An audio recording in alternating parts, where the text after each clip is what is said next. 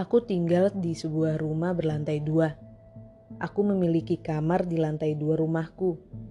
Bisa dikatakan kamarku itu letaknya berada di paling pojok lantai 2 rumahku, yang membuat jendela kamarku menghadap persis ke halaman belakang rumah tetanggaku. Tak ada yang menganehkan meski jendela kamarku bisa langsung melihat ke halaman belakang rumah tetanggaku itu.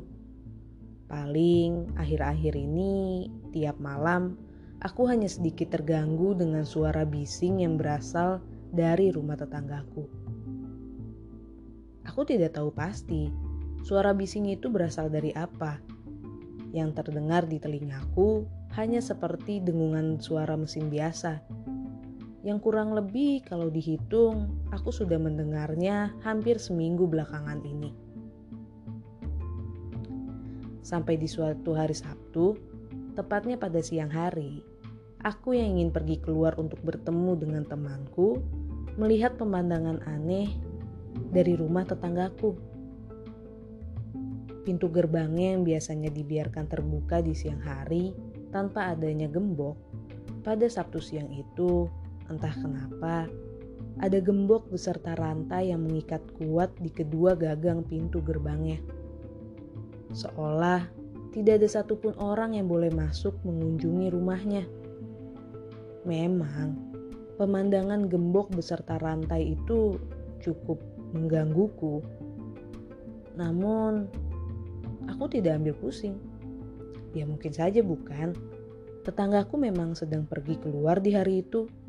Makanya, pintu gerbangnya dikunci dengan sedemikian rupa, atau mungkin tetanggaku pada hari itu memang sedang tidak ingin diganggu. Pada awalnya, aku memang berpikir seperti itu. Namun, pada malam harinya, aku kembali merasakan suatu keanehan lainnya dari tetanggaku.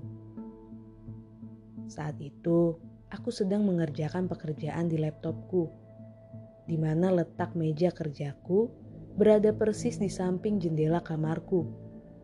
Yang mau tidak mau, setiap kali aku melihat ke arah jendela, pasti aku akan melihat keluar ke arah halaman belakang rumah tetanggaku. Di sana, aku melihat tetanggaku yang sedang menyeret kantong plastik hitam berukuran besar ke arah perapian yang biasa digunakannya untuk membakar sampah. Aku yang masih terus melihat ke arahnya, ternyata membuat tetanggaku itu menyadari bahwa dirinya sedang diperhatikan olehku.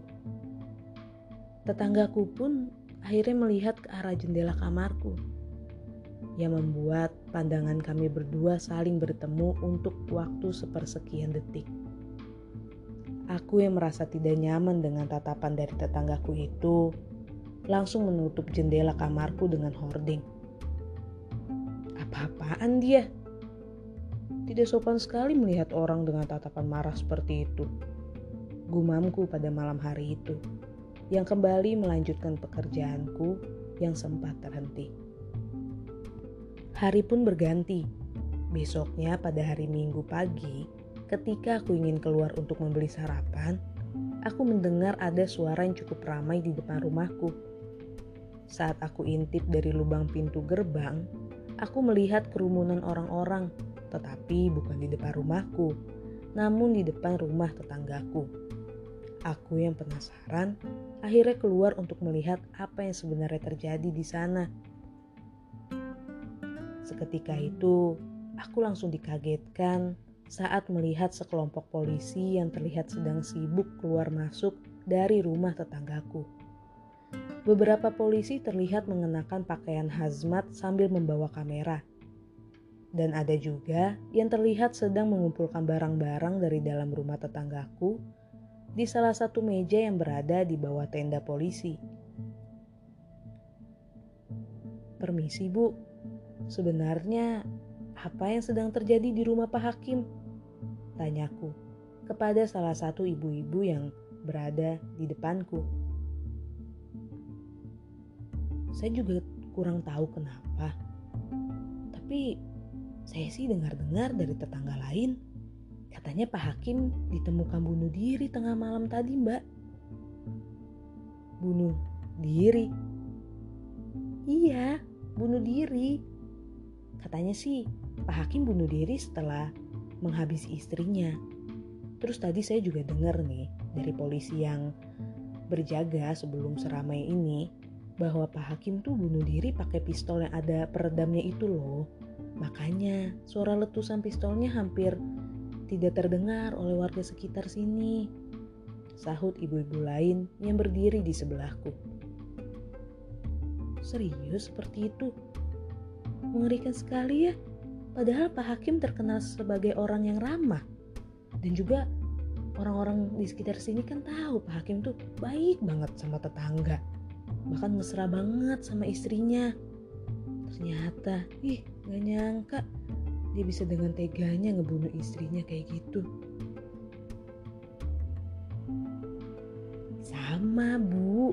Saya juga gak nyangka pas denger ceritanya tadi. Terus kalian juga lihat gak sih tadi tuh ada kantong besar yang dibawa sama polisi tuh ke ambulans.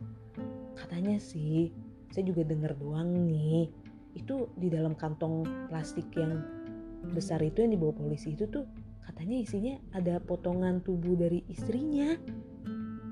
Ngeri banget, sumpah saya tuh merinding.